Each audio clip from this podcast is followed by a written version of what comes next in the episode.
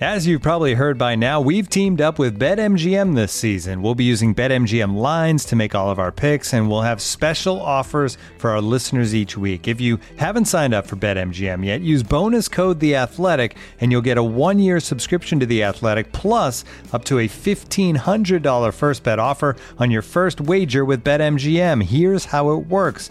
Download the BetMGM app and sign up using bonus code The Athletic. Make your first deposit of at least $10. Place your first bet on any game and claim your voucher for a one-year subscription to The Athletic. See BetMGM.com for terms. U.S. promotional offers not available in D.C., Mississippi, New York, Nevada, Ontario, or Puerto Rico. Gambling problem? Call 1-800-GAMBLER. Available in the U.S. Call 877-8-HOPE-NY or text HOPE-NY 467-369 in New York. Call 1-800-NEXT-STEP in Arizona. 1-800-327-5050 in Massachusetts. 1-800-BETS-OFF in Iowa. 1-800-270-7117 for confidential help in Michigan. 1-800-981-0023 in Puerto Rico. First bet offer for new customers only in partnership with Kansas Crossing Casino and Hotel. Don't forget, if you haven't signed up for BetMGM yet, use bonus code The Athletic, and you'll get a one-year subscription to The Athletic, plus up to a fifteen hundred dollar first bet offer on your first wager. The Athletic.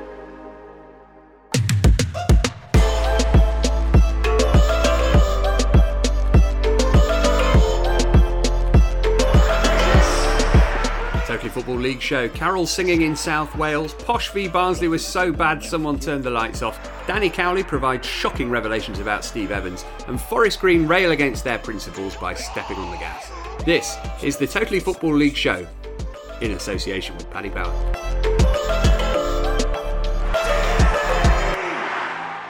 Welcome in once again then to our twice weekly chat about all things EFL. Joining me, Matt Davis Adams, are Adrian Clarke. Hiya. Hiya, and Sam Parkin. Hello, Matt. Hello, Sam. And also with us today, the Athletics EFL expert, Nancy Frostick. Hi, Nancy. Hiya. Um, you've got a wide-ranging brief, Nancy, for the Athletic. Can you can you tell us a little bit about what you've been working on lately and why people should be signing up to go and read it? Yeah, it's been it's been busy. It's always busy, but um, yeah, I spoke to uh, Beth Lumsden of uh, Oxford United Women on Saturday, I think it was. I spoke to her because she's been uh, training with with the men's first team with uh, Carl Robinson, which is pretty cool actually, um, and a bit unusual.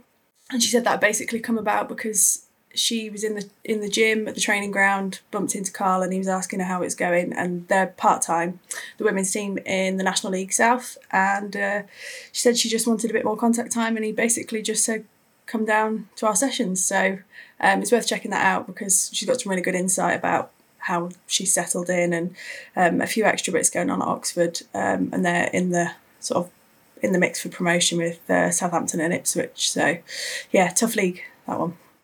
Excellent. Right, there were plenty of goings on in the Championship this weekend. We'll reflect on all of those next.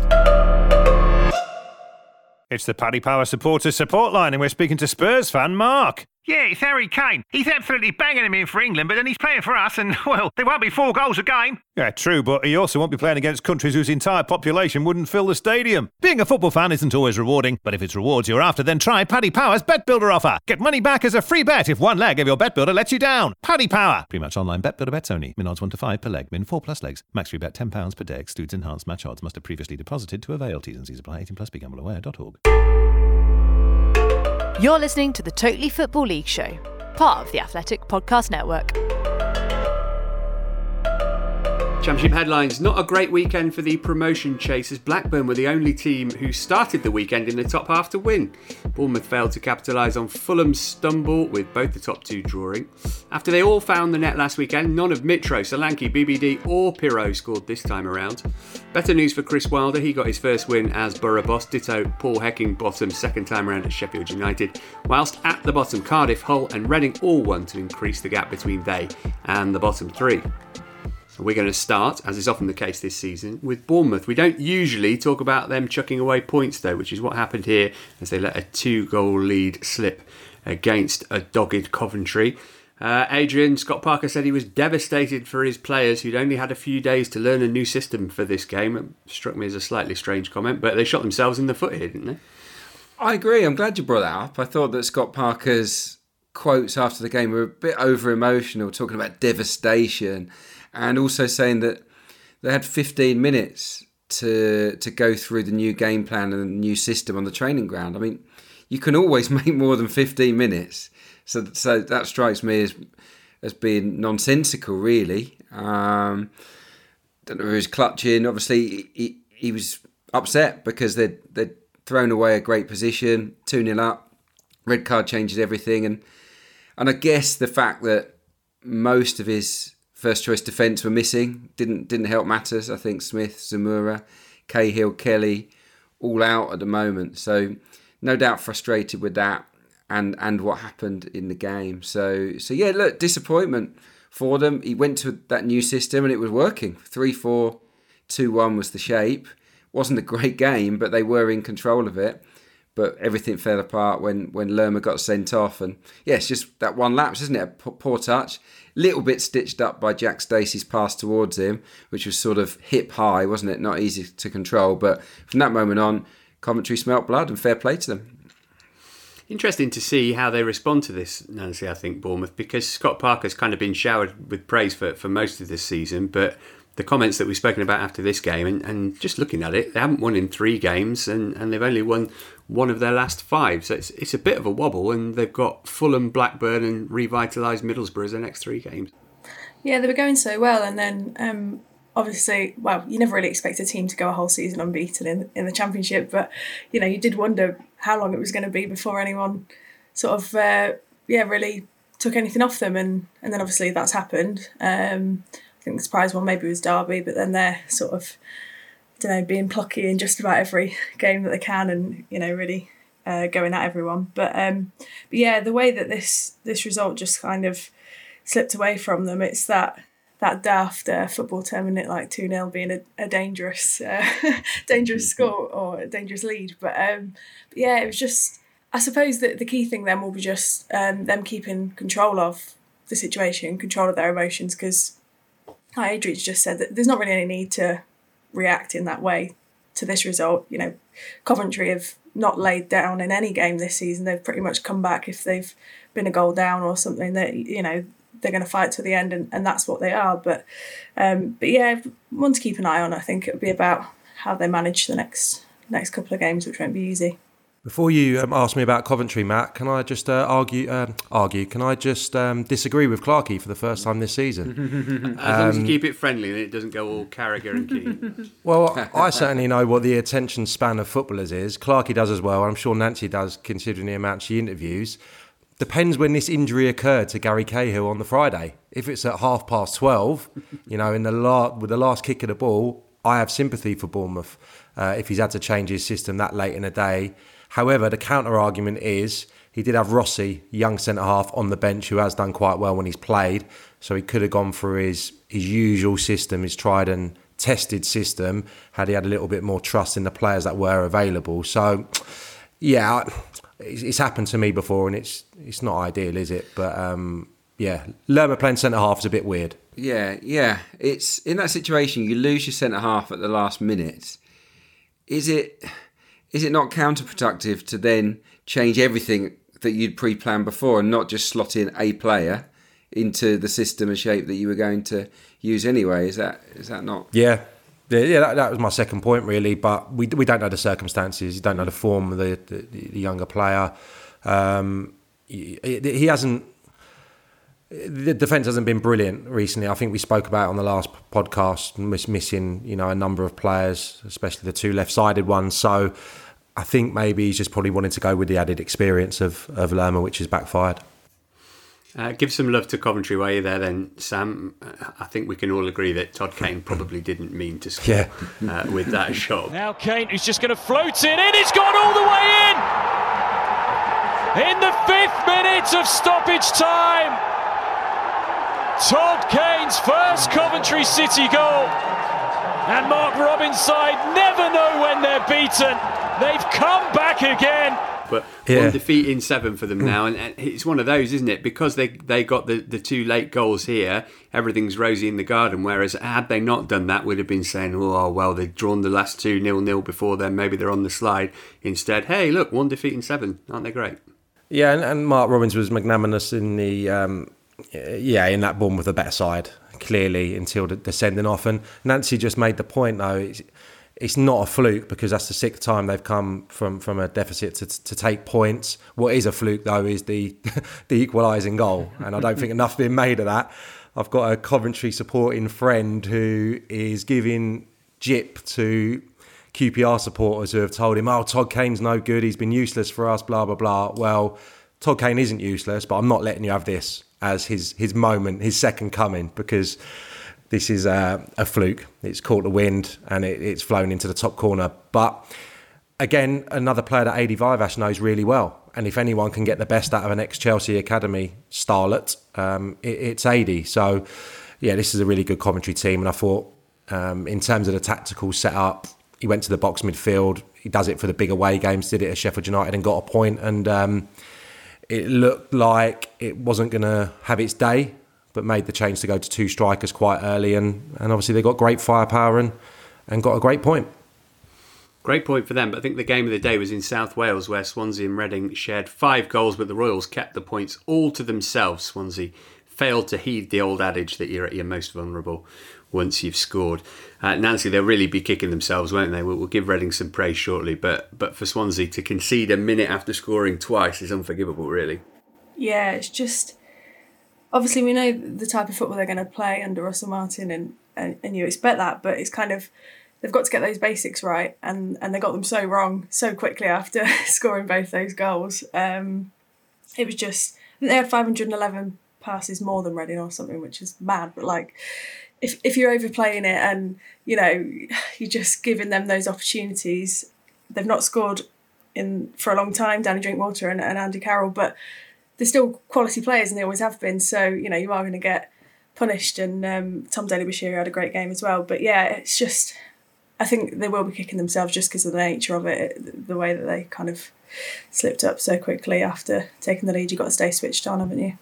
Clarkey, that Andy Carroll goal was genuinely brilliant, I thought. One of the goals of the weekend. Uh, sensational. And uh, I don't know where he pulled it from because it's not the kind of goal you would associate with Andy Carroll.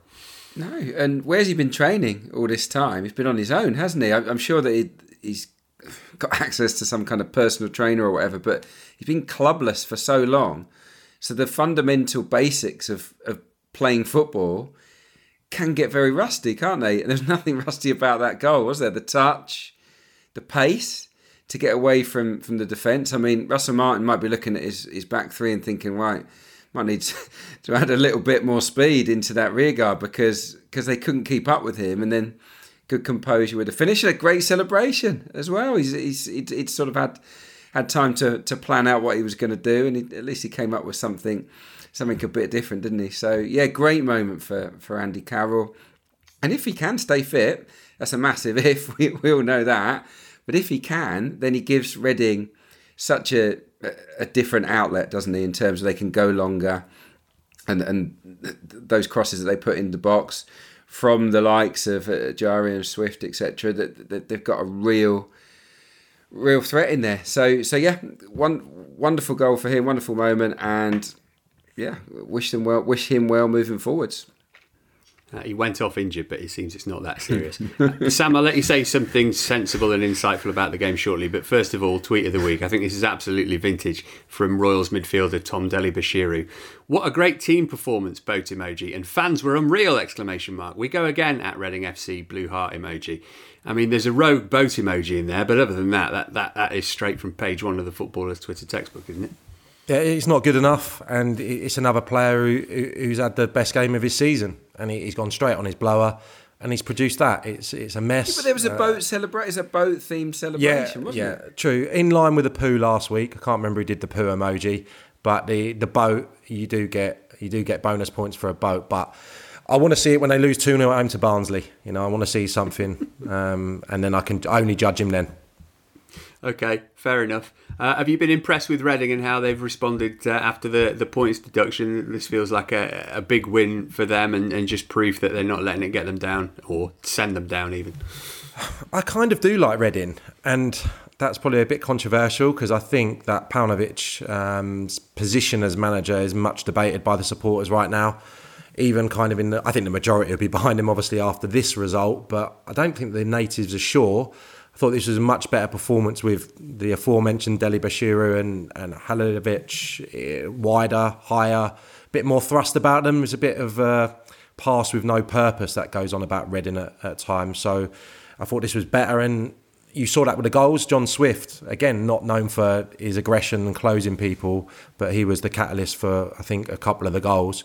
And, and just having a look yesterday, it looked like um, Danny Drinkwater was playing higher up which obviously led to the to the goal, the the winning goal as it was.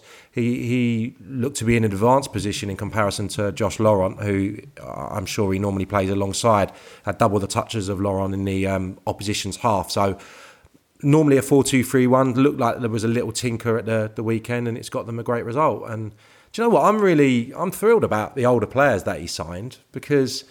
It's sad, isn't it, when you see people like Drinkwater and Carroll and stuff on the scrap heap, and you know, all of them are doing really well. Even Baba Rahman had a great game by all accounts. So it'd be great if those guys can turn their careers around. Drinkwater, especially, because, you know, that's been a real fall from grace. Yeah, I'm with you completely on that. I, yeah, it's such a high winning the title and being brilliant in that, that season for Leicester, and then his career fell off a cliff. It was it was weird, really, wasn't it? Um, that's what you get, I suppose, if you join Chelsea. Um, but there you go. We won't go there. I was just thinking he's got 130,000 reasons every week to not feel too bad about it. So let's not let's not have too much sympathy. On on Sam's point about his positioning, I think it's clever from Paunovic. I really do because he accepted that Swansea would have all the ball. It was like, we're not going to pass the ball this game. We're not going to even try to. Our our framework, our tactical game plan is all about squeezing them in the in the areas where we want to win the ball back, and that is obviously around the halfway line and just just beyond.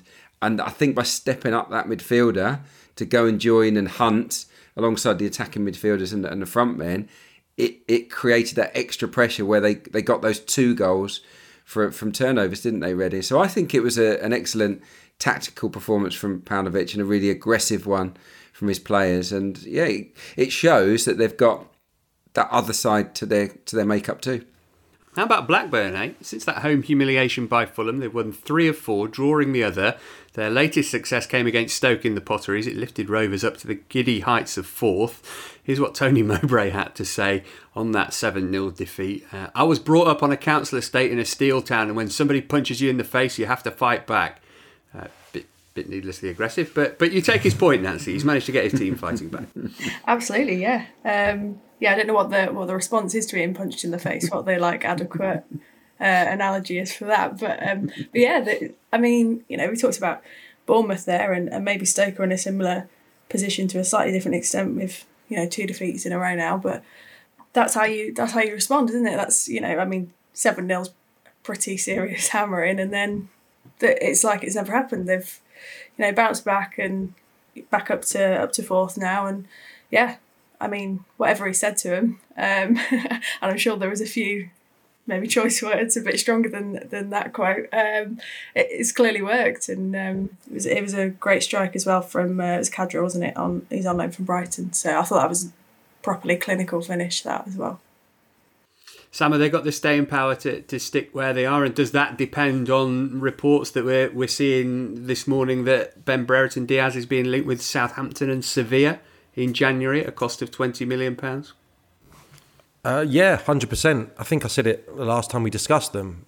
Yeah, there's, there's speculation about a number of their players because, rightly so, because a lot of them have come through the system there. By all accounts, Buckley was incredible at the weekend, both sides of the game as well, breaking up play but real poise with it. You know, players you don't hear spoken about a lot. Travis, Rothwell, Wharton's having an incredible time at the moment, but yeah, Brereton is the, the main one in that, and I think it shows how far they've they've come. That they this should have been more convincing at the weekend. We said it was a big game because they're two teams that could potentially crash the playoffs this year, and I think Blackburn at the moment showed at the weekend that they got more that's more than Stoke. Um, really poor conditions, poor game, but you know more shots, looked more threatening throughout, and you know if the fan response is anything to, to go by, Stoke fans bitterly disappointed with, with that display. So yeah, uh, on on and up for um, for Blackburn. But Stoke, Clarkey, I mean, they're like an advert for the unpredictability of the championship, aren't they, at the moment? Lost three in a row, drew one, won three in a row. Now they've lost two in a row. There's there's not much consistency about that. There isn't, but but then they've they're decimated, aren't they? They've got so many good players that are either injured or suspended at the moment that that they're bound to be vulnerable. I think in, in a lot of areas they they really are down to the bare bones. Yeah, they got outran, didn't they, by, by Blackburn? They kept surging through the middle. We've talked about it before with, with, with Sam and I, with the central midfield. In, the, in this example, it was Vrancic and Romaine Sawyers alongside each other. Uh, and it's a midfield that's considerably better with the ball than without it. And and they were just striding through through holes in, inside that engine room. By all accounts, did you see this about Romaine Sawyers got got named sponsors man of the match, and it the whole the entire stadium just jeered as loudly as they could in response to it. I mean, it's not it's not ideal, is it? I mean, having played for Southend United when we were having some really bad times, and it's obligatory to sort of hand out a man of the match. It has happened, probably to me and to, to teammates, where where you know you're just going to get battered because of the state of play. But yeah, there's only one thing worse that, than that yeah, go on, Clarky. That's the ironic, the ironic cheers when your number goes up as a substitute. yeah, yeah. That's the only nice. thing worse. It's not nice. It really isn't. Yeah, that that may have happened. um, but yeah, it's not. It's not cool. Um, but but Stoke fans overreacting. I think they are. I know. I mean, it was a horrible day. It's really really windy. It's never going to be pretty. They're up against a rejuvenated Rovers team. They're decimated by injuries, as I've explained. I I think I can forgive Stoke this performance. I think the fans should should maybe just just back off a little bit. Um, yeah, so we'll we'll see. I'm sure they'll be back. Perhaps a nice illustration of modern day Britain that you had people booing voting Remain. Um, just kind of sums up where we are, doesn't it? I suppose. On Sunday, Paul Heckingbottom got his second spell of the year in charge of Sheffield United underway with a 2 0 win over Bristol City. Joining us to tell us more is the Athletic's sharpest blade, Richard Sutcliffe. Uh, Richard, you're known as Sooty, so that must mean that Nancy Sweep, if she's the um, the Wednesday half of, of the divide. Um, you, have written a piece for the Athletic today uh, about how things went for Paul Heckingbottom and what you know, what you what you noticed from that game. Can you give us a, a brief summary? Yeah, it's, it's a little bit more adventurous, possibly, uh, on the ball than they were under uh, Jokanovic, which you know, obviously a surprise you, bearing in mind how his Fulham and Watford teams play. Um, they just got the ball forward a bit earlier, got the wing backs forward as well, which was more of a feature than it had been under Jokanovic, and, uh, and got the ball in the area because there'd been one of the accusations against Sheffield United in the last few weeks. That they've been quite boring to watch, which I do see how some people were suggesting that. Um, we, the outsiders, were, were pretty shocked at Jokanovic getting the boot. Were you? I wasn't because I'd heard that there were rumblings that changes were afoot. I still think it's a nonsensical decision, if I'm honest. You bring a guy in on, you know, on, on a big contract because obviously your, your CV has got, it warrants that. You bring him in and then you don't really back him with the money to actually turn it into the team that he wants. You know, every, every manager needs two transfer windows minimum for me to get his own side. And I think we all thought this squad that came down out of the Premier League, it had so much championship pedigree that it would, you know, it'd be quite, if you got it, just turn it round and it would have, it'd be sort of fit for purpose in terms of going straight back up. But it, to me, it's, it's not, it's not a squad that's really ready for that. I think it's, there's too many players have gone down the other, other side of the hill in terms of their peak years, really. And, uh, you know, he wanted a couple of wing- wingers, which there's no wingers in the club because that's not how Chris Wilder played. And he wanted a holding midfielder in January. And reading between the lines, I don't think the club have got the money to bring those players in. Hence why it's now going to be sticking to what they've got and trying to utilise a bit more youth under Paul Heckingbottom. So that would explain then why they appointed Heckingbottom and gave him such a long contract because he he will just kind of happily work with what he's given rather than ask for some money to spend that's it. You know, we had a again nonsensical comment at the at the um, press conference last Thursday where it was said that Paul won't necessarily be judged on what happens on a Saturday afternoon, which has just caused utter utter ridicule in Sheffield. but it sort of gives you an insight into what people are thinking in uh, in terms of the board because They want to see United World incorporated more. They want to see youth brought through. Whereas, you know, this is a club that has the biggest gates in the Championship. There's expectations and demands that go with that, and finishing 18th in a season, but you bring a few youth players through, I'm afraid that won't cut it. No, I completely agree with you. I, th- I just think it's crazy as well to dish out a six-year deal.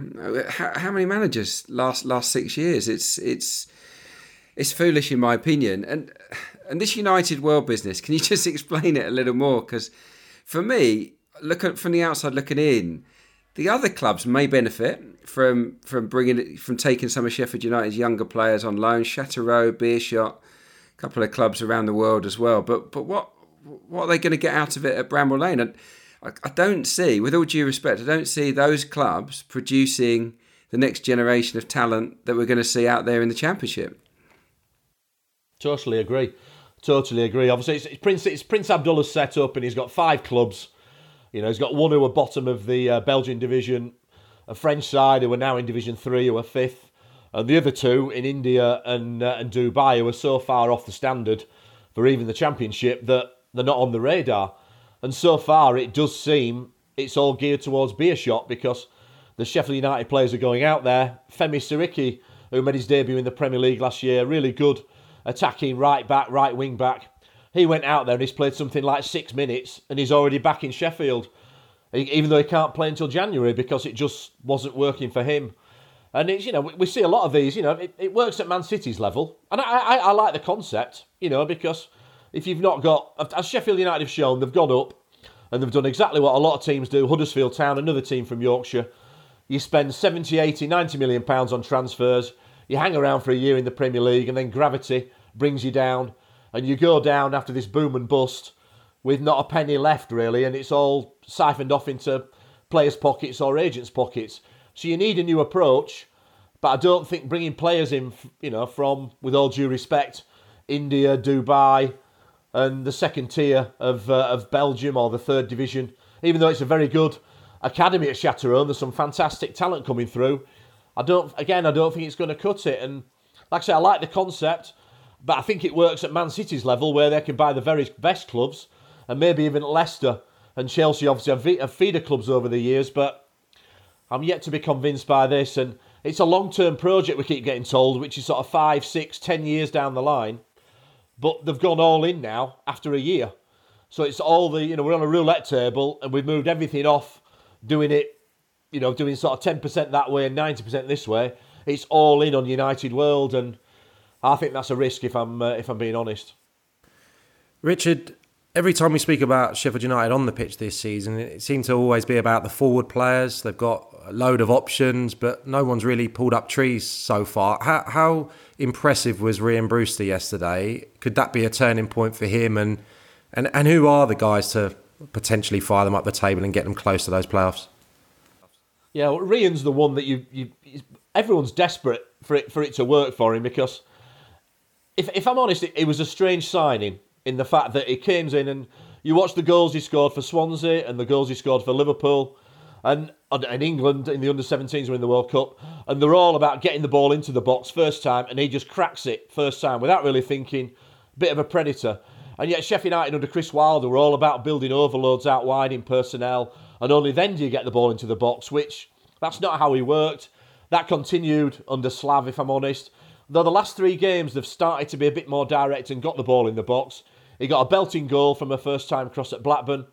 He ran the channels, which was the big thing that I noticed at Reading because as, as much as Sheffield United have not been playing for him, he hasn't helped himself either. That he's just basically waiting for somebody to give him a chance, whereas they need him to run the channels. Like Billy Sharp, when he's playing up front on his own, he does everything you expect of that sort of striker. And Billy's got, I think it's five goals and six assists this season, so he's been the standout striker.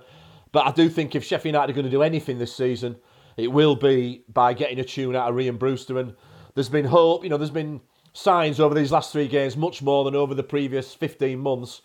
But then, typical of the way it's gone for him, you know, he came off with a hamstring injury yesterday. So we're trying to, we're waiting to find out how bad that is. But it would be typical if he's finally started showing a bit. And like I say, a cracking goal against Blackburn, a really good turn and finish yesterday. And then to get an in, uh, to get an injury like that would just about sum up his time at Sheffield United. Poor Rhian. Uh, Richard, thank you. That was brilliant. Uh, hopefully there'll be there'll be more to cheer for Sheffield United in the second half of the season. We'll speak to you soon. Thank you. Richard Sutcliffe there. Read him only in The Athletic and grab a third off a subscription by heading to theathletic.com slash league show. Uh, right, let's get some odds courtesy of Paddy Power and producer Abby. Abby, what's the weekend's championship results done to the outright markets, please? Well, interestingly, I'm looking at the top six finish, and you can't bet on Fulham, Bournemouth, or West Brom to finish in the top six. And Coventry, Stoke, and QPR are all at the same odds. They're all 11 to 10. So, in a way, it's kind of sorted. But if we look a bit further down, we've got Blackburn at 9 to 5, as are Sheffield United, Swansea are 7 to 2. And if we scroll all the way down, all the way down to Forest, that's 5 to 1 to finish in the top six. Just so unnecessary, isn't it? Seems a bit strange that Blackburn and Sheffield United are the same price to get promoted, but there we go. What do I know? Uh, thanks, Abby. Sort of thanks. Sort of obliged to say it. Thanks, Abby. League One next. This episode is supported by FX's Welcome to Wrexham. Celebrity owners Rob McElhenney and Ryan Reynolds' small town Welsh football club has finally been promoted into League Two after 15 seasons in the National League. Dedicated staff and supporters celebrate the team's return to glory while bracing for the newfound challenges that come with being in a higher league. Will Wrexham AFC stand up to the challenge and rise again into League One? FX's Welcome to Wrexham, all new, Thursdays on FX, stream on Hulu. Because you're a listener of the Totally Football League show, you can get a third off an athletic subscription right now. All you need to do is head to theathletic.com forward slash league show. That's theathletic.com forward slash league show. Uh, League One headlines. Three teams on 38 points at the top. They've all played a different amount of games. Sunderland win. They're only three points off the automatic places with games in hand on two of the teams above them, but they'll be without injured duo Luke O'Nien and Aidan McGeady for the foreseeable. Uh, Pompey are now on a run of six wins in a row. Steve Evans refused Cowley's handshake at full time. The Portsmouth boss said, Steve is just quite an unreasonable man when he loses. Uh, and Shrewsbury are out of the relegation zone. They've taken four points off Sunderland and Charlton in their last two games. Uh, now then, Adrian, you've got to handle this with kid gloves, I know, but does three defeats in a row constitute a crisis for Plymouth? They went down 2 1 to a late, late winner for Wigan on what was an emotional day for them following Charlie Wyke's collapse in training on Thursday. Um, yeah, this time last week we were saying, oh, one defeat, it's not the end of the world. All of a sudden it's three defeats. Uh, how are you feeling about about the team that raced off before a ball was kicked? I don't think you can call anything a crisis when you're still in the promotion shake-up, can you? I mean, it's it's a setback, not a crisis. A crisis is if you're right at the bottom end of the division and it's all falling apart. So, so no, I wouldn't give up on them. Uh, they were just beaten by the better team. Wigan always score at least two goals away from home, don't they? They've done it in every single match, at least two, since the first game of the season at Sunderland. So they are a tough team to play when you're on home turf. I thought that, that Ryan Lowe made a made a big call just before half time. It happened to me once down at Bournemouth. Alvin Martin hooked me after about 37, 38 minutes. Luke Jephcott got to 40, I think, when he got hooked for tactical reasons. And um, and Jordan Garrick came on and, and, made the goal straight away for them. So so he was decisive from the dugout, but it's not much he can do when when the team don't bring their shooting boots. Uh, one shot on target, 15 efforts, and they were nullified. I think I think Wigan played Plymouth well. The back three got the distances right. They didn't give any space for Hardie to make those clever little bursts in behind, and and and their front two are on fire at the moment for Wigan. So yeah, no, I think it's one of those. These three games, wipe it, almost forget about it, and just pick pick yourself up for the next one. Sam, how do how do the strikers feel when, when you get stats like that, where you have loads and loads of efforts and, and you end up losing the game and, and and not scoring as many goals as you should? I ask that because the same thing happened to Plymouth in midweek against Wycombe. They had loads and loads of opportunities but didn't score. At what point do you, do you kind of say, well, we need to do some work in training on finishing, or you know, you're looking at yourself, and, and do you take that burden of responsibility as the as the number nine? Yeah, you worry about yourself. You worry about yourself, to be honest. Um, if you start pointing fingers, this is talking about the rest of the team. You, you know, you it's collective. It's collective thing. So I, I wouldn't like to think that that you know they'll be point, pointing fingers at the strikers because they've had brilliant seasons, Jephcott and and Hardie, and they've won them a lot of points in the early part. It's about other people popping up with goals as well. I've been there, and you, you know that when you're not pulling your weight or when you're not playing well. So you don't need anyone to tell you. In their favour at, at, the moment, they've got Ennis to come back, which gives them a great option at League One level. Niall Ennis, sorry. Um, so you know he he's going to add to the options for Ryan Lowe. I think the other thing is Broom was on the bench the other day. Can he get Broom and Mayor into the same side? I mean, it would be exciting.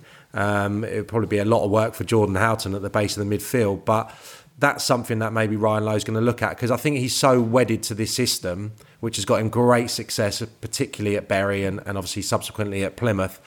I spoke about maybe him having a look at something else, but I think the personnel changes is the first thing that's going to happen there rather than him tinker with the system. But it's a bit of a concern. But I said going into this weekend, um, that's just passed. They've had some massive games, and, and Wigan had the luxury of a little bit of a rest. So they're a powerful side. They're going to be they're going to be top two Wigan, I would say. Would you agree with that, Nancy? And do you think that Sheffield Wednesday fans kind of can cast envious glances toward Wigan because similar kind of situations for the clubs over the last two years off the pitch, and yet Wigan got the rich new owner to come in and, and not only spend a load of money but but do it in the right way. It would seem. Yeah, um, I did a, a piece um, on Wigan a bit earlier in the season, and at the time, I think um, thinking Ian Evatt had kind of gone for them for signing too many players in the transfer window, or you know players that apparently Bolton couldn't afford and that sort of thing. But but yeah, I mean, I don't I don't think Wednesday will be jealous of how things played out at Wigan. I don't think any fan wants to go through that. But um, but definitely, I, I think they're they're the sort of team where obviously they're already up there anyway, but you sort of expect them to be there and finish strong. Whereas I suppose maybe the challenge for a club like Plymouth is hanging around, making sure they don't drop off because, like you seen with Wednesday at the minute, you know, what looked like a fairly rubbish start to the season, actually now they've put a bit of a run together and, and they're coming, sort of hitting their stride and the, the players are coming back. So I suppose it's um, it's about staying in the mix. But yeah, with Wigan, like, they've got a really exciting manager as well with uh, Leam Richardson. Um, equally, Ryan Lowe though, like between those two clubs, two really exciting managers to to watch and um, and yeah, plenty of uh, plenty of goals coming from from Wigan. Um, so yeah, they're, they're ones to watch for sure. Yeah, lots of good gaffers in League One at the moment to keep an eye on. Uh, we mentioned Wednesday there, given we've got our favourite footballing ornithologist on, we probably would have chatted about them anyway. But given that they had a 2 2 with Wycombe that can be categorised as feisty on and off the pitch, uh, they've made the running order on merit. Uh, what's the weather like around Wednesday at the moment then, Nancy? I mean, snowy specifically on Saturday, but, but metaphorically? Sunnier than when I last spoke to you. Yeah, I, I think I said like I wanted to bring happy news. I bring happier news. You know, it's still not joyous, but um, but no, I mean they were drawing too too many games. Now they're ten unbeaten. So I guess if you can, you know, draw to a point where you then win and you know Darren Moore doesn't lose his job, then it looks like a good run. Whereas um, we, I can't remember which team we said that about in the championship, but you know if if you then lose one, then it looks like a bad run. So um, no, they're they're doing well. Massimo Luongo and Josh Windass both back from injury, which has been massive. I think um, Windass I think's got two in two.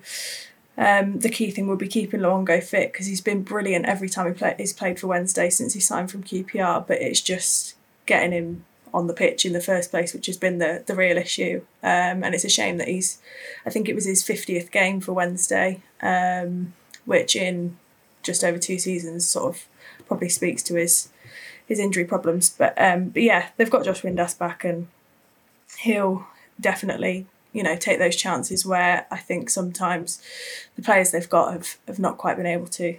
Um, and but yeah, a draw against Wycombe. I don't know. Wycombe have been a really tough opponent for Wednesday in the last, well, last season, and obviously, you know, this was a good game as well. So it's probably a good result all round.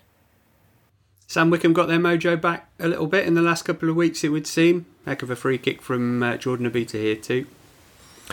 Yeah, I think so. Um, I, I, think looking back over this game, it seems that the Wednesday supporters leave the happier um, for the reasons that Nancy's just discussed. It sounds like it was a really energetic display from them, and, and Wycombe had big problems with Wednesday's two wide players.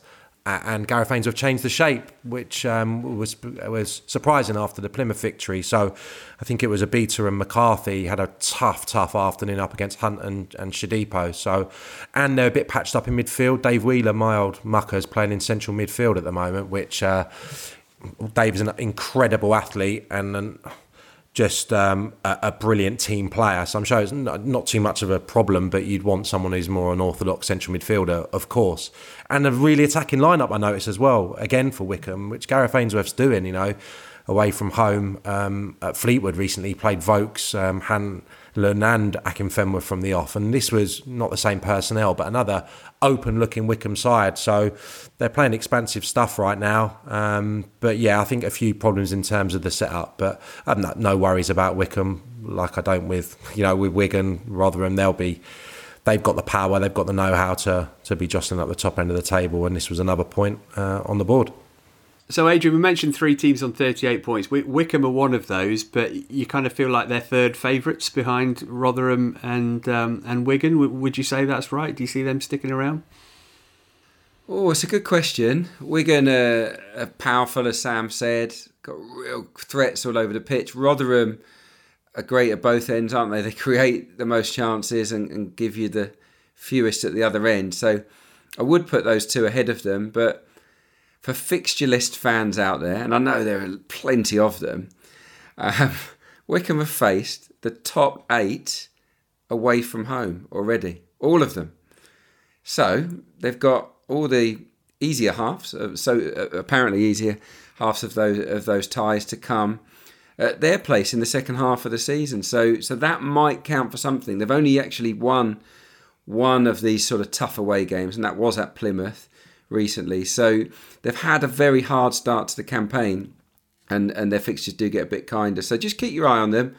I thought for the equalising goal, obviously it was a sensational free kick from Jordan Obita, but credit the goalkeeper as well. David Stockdale, brilliant volley kick out of his hands to catch the Wednesday defence off guard, and in particular Callum Paterson, who I've seen already this season play striker, right wing, I think right back, this time he played left side centre back and he's knocked it over his head.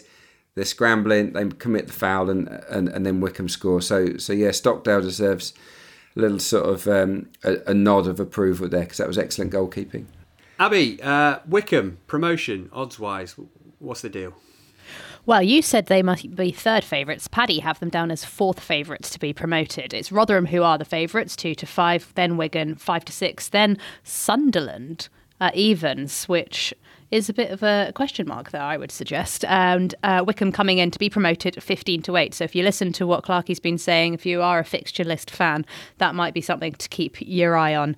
Um, quite incredibly, I would say, uh, Sheffield Wednesday more likely to be promoted than Plymouth on Paddy Power's odds. Uh, Wednesday 4 to 1, Plymouth 5 to 1, as are Portsmouth. Uh, right, we'll go to League Two next.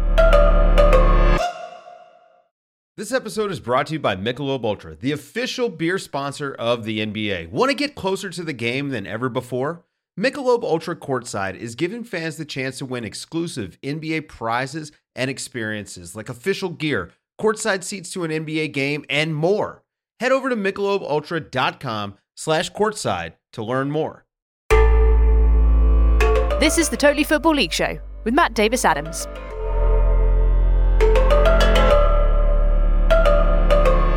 League Two headlines Can anyone catch Forest Green Rovers? They are six points clear at the top after their latest victory. Elsewhere, Paul Tisdale signed up to be Stevenage manager. More on that momentarily. Northampton are up to second after they beat Orient. Scunthorpe's slow and steady journey up the hill continues. They've now drawn three of their last four. And you know that cliche about the roof coming off the stadium? Well, it literally happened at Tranmere, so they had to call off their game with Stevenage. Uh, it's a club with which you have an association, Adrian initially, well, you put on the group chat, oh, they've done well to get him. And then I thought, hmm, yeah, kind of. But his last couple of jobs have been a total bust. So maybe he's done well to get them too. I don't know. I think, yeah, in his current situation, he just needs to get back in the game, doesn't he, Paul Tisdale? If he wants to have those aspirations to to climb the ladder as a gaffer again, he just needed to get in. And I don't think it's the worst job in the world. Stevenage are ambitious. They're not the biggest club in the country by any stretch of the imagination. They're not super rich, but but the chairman there does, you know, push the boat out as much as he can, and he will back his managers. And I think they've got some some half decent players there. Obviously, Elliott List has scored eight goals. He's the he's the star man really, but but it's not the worst squad in the division to have to work with. And and over the years, obviously Sam knows this better than anyone else on this podcast. He, has got a good record, hasn't he, of, of bringing through young players, developing teams on a fairly limited budget. Um, great success with Exeter. Got promoted with MK Dons. Remember that wasn't that long ago. And, and the Bristol Rovers thing, he, he was only there five minutes, so I don't think that we can hammer him for, for that. I think he was he was shipped out very very quickly. So no, I still think that he is a very good manager, and that he can improve that team. I, I, without you know, this sounded too harsh on Alex Revell, who was the man in charge. I mean, Paul Tisdale's CV tells you that he should be a considerable upgrade. Uh, Sam, you've played under him. What's the first day going to be like for those Stevenage players uh, under him this Monday as we record? Will it be teacups getting chucked or egos getting stroked? Uh, apart from Jake Taylor and Jamie Reid, who I think Jake, Jake Taylor played for him, but certainly Jamie Reid, it'll probably be the most the, most interesting day of all their careers in terms of what a manager serves up because it was very unique for me at the end of my career. I'd never met a manager like Paul Tisdale, to be honest. He's not to everyone's taste, but it's different. You know, he's very, very detailed in what he does. There'll there'd be different methods, different methods maybe in terms of what they've they've um, they've met in their careers so far. I agree with with Clarkey. I think League Two is his record stands up incredibly well, promoted with Exeter and MK Dons. I think it's the next challenge, League One, where there's always been question marks latterly about about him. But if this was a Stevenage that was going to play, you know, different, more exciting football this season, Tisdale will try and play winning football. He looks at every individual game on its own merits, how his team can get joy, and if that means booming it from the fullback to a centre forward, He'll do that on occasions if it means playing out through midfield. Then they'll do that at times as well. So I can't give you a definitive style. What he is is a very detailed, forward-thinking manager who who looks at the data and picks his team accordingly. So it would have been an interesting first day. They'll probably all be going home, going, "God, this this guy's a bit different." Um, my first day at Exeter, he asked me firstly uh, if I played cricket because they were playing against one of the. That was the first thing he said to me because uh, they were playing a local village team um, in the, the pre-season. And then I think I said no sheepishly. Then he asked me if I played golf because there was a, a, golf day coming up around the corner as well. So we didn't discuss my assets as a footballer until well into the into the hour. But um, no, I, I enjoy. Golf? I can play golf now. At that point, I couldn't. But, so but you just disappointed him twice. Uh, yeah, I disappointed him twice, and then um, horrified him when he saw that I was no good at football anymore either. So it, it, wasn't a match made in heaven. Although we we, we shared a, a, few nice meals out. We used to go to Strada and use our fifty percent off in Exeter, and um, what, just you we, and just you and Paul. Uh, Matt Oakley was the link. Matt Oakley, who was obviously Tiz's mate towards the end, so it, it was it was quite unique it was quite interesting for me. Did but you not feel on edge in case one of the other lads spotted you? Manager's son through the window. Um, like, like that, well, I wasn't manager's son because I played about three games, Matt. So it got a little bit it got a little bit uncomfortable after the thirtieth Saturday where I'd sat on the bench and I was still sharing that one wonderful pesto pomodoro bread with him on a Friday afternoon. There's the title of the pod, Abby. Wonderful pesto pomodoro bread. Um, Nancy, you ought to be able to keep them up, Anthony. I mean, they're on 18 points. They're only three above the relegation zone, but you've got the car crash that is Oldham and, and Scunthorpe, who've won twice out of 19 games. So he should be able to get them over the line, you'd think. Yeah, and um, it, it feels like that's the way, isn't it, in League Two? It's normally some sort of disaster club at the bottom, which is typically how bad you have to be to um, to drop out of the you know of the league really. Um, and I was speaking to a few uh, national league chairmen for, for something else a couple of weeks ago, and, and they were saying like it's it's one thing to get out of the national league, but actually you know they quite fancy themselves to stay up. Obviously, there's that old record of no one ever going straight back down, but um, you know, it it kind of um, being more of a concern for a lot of clubs at, at the latter end of uh, of League Two in terms of whether they'd actually then ever get back to the national uh, back to the EFL. So, but yeah, yeah. I mean, look, said it there about like winning football. As long as as long as the results come, fans will be happy with that, won't they? So, um, yeah, winning football is always a winning recipe. Uh, as long as uh, yeah, as long as the results follow the the style, I suppose. Well, speaking of winning football, Forest Green Rovers beat Bristol Rovers 2 0 on Saturday. Wasn't aware that this was a derby. Apparently it is. Uh, Jamille Matt got the brace. Uh, they finished with 10 men, but it didn't matter. Sam, you shaking your head at the concept of that being a derby? Because you're not shaking your head at the mention of Jamille Matt. I know that. He's one of your Oh, boys. Jamille, I love him. Um, it's not a derby, and the reason it's not a derby is because everyone was saying that Forest Green Rovers against Swindon Town was a derby recently when I was at that game. That's not a derby. It's not a rivalry. It's nothing. It's just down the road. Um, so yeah, uh, Bristol's further, surely, isn't it? So that's not 49 minutes if you if you get the traffic right. Is it? Uh, it's well, it's it's forty nine minutes to the bottom of that hill, and then it's another half an hour to get up to the top to the car park. Uh, but I love going to Forest Green, and they are brilliant at the moment. Um, and Jamille Matt, I think that's seventeen goal contributions for him. Clarkey asked me who I'd have over him and Harry Smith on last week's podcast, and Jamille Matt has uh, given us the answer there. But I felt just looking at the team to get Ebou Adams and Aitchison in the same side. They've been kind of the the two number tens, if you like, but Ebou Adams played a bit deeper in this game, and I think he, he's their most important player along with Matt, and that gives them even more fi- firepower if that's uh, if that's possible. And um, yeah, they, they're going brilliantly. Two really convincing home victories, and with with Kane Wilson not playing, it looked like Cadden really stepped up in in this game. I think he put 11 of their 15 crosses in, so he really stepped up and and still supplied that amazing quality from the wide areas that they have. Clarkey, I'm just looking at the league table as a layman that I am. I'm seeing that they've scored more goals than everybody else, and their goal difference is 10 better than the teams below them. So that's a, a vital cog uh, in the wheel of their success so far, isn't it? Basically, if you score goals, you're going to win games. They're a very strong team, and they don't need a lot of the ball to hurt you. As as this match proves, I think they had forty three percent of possession, but were never out of control of the game. Where they're so good because they're statistically they're the best pressing team in League One, Forest Green. So they, they don't mind other teams having it because they they they're so good at winning it back that they find space from those turnovers, and that's where they they can punish the opposition. There's a there's loads to like about Forest Green Rovers uh, this season under Rob Edwards, and yeah, a little bit like Wigan. I, I find it hard to see them outside of the automatic promotion places this time around. Can I just say I, re- I really enjoyed the last goal. Um, it was a penalty, but there were three things in the build-up that just tickled me. Huge wind-assisted goal kick from McGee. I think any kind of wind-affected um, football is is slightly funny, and it just it ballooned over everybody and got them scrambling. As he went back, the the Bristol player Robbie Gotts pulled his hammy mid sprint, leaving the Forest Green player to basically say, "Oh, okay, I'm just going to skip around you now."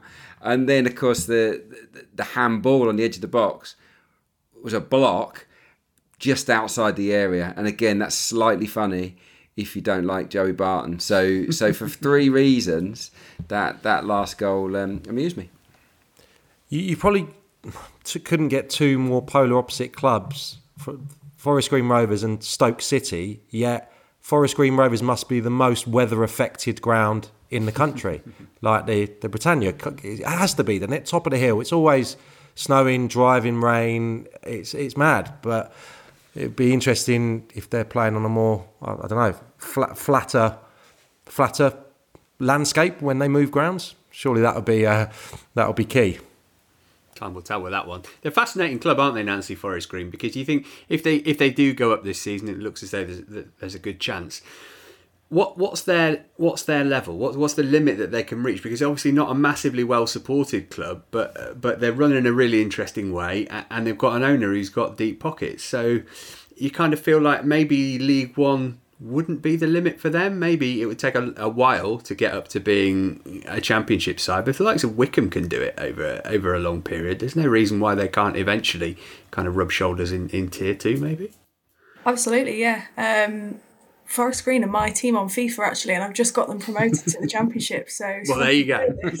um, but, um, but no, look, I, I, love them. I think they're a brilliant club, and um, absolutely agree that that is not a derby because I'm from Wiltshire originally, so I feel like I can definitely, you know, sort of my end. I can I can uh, claim that as, as not being a derby. But yeah, no, they're, they're super interesting. I mean, um, they've got really interesting stuff going on with the with the academy and kind of the the players that they're able to pick up um, that have like dropped out of maybe Southampton or um, Cardiff, Swansea, like all around that area. You know, it's it's a bit of a hotbed in terms of being able to attract that type of um, type of young player, and obviously they they have historically been getting a chance playing for Forest Green. So yeah, I, I don't see why they couldn't get to the championship, especially like you say with the owner, new stadium coming. Um, there's a lot of exciting stuff going on there, and yeah, wants to watch. Yeah, Burton did it. Yeovil did it. I wouldn't say that they're much bigger than, than Forest Green Rovers. And as sort of a follow up, I just can't get my head around. Nancy, uh, how do you got time to play Football Manager? I mean, you work you work for the Athletic. You've got to be out there getting stories every single day. I mean, I just don't know how you manage that.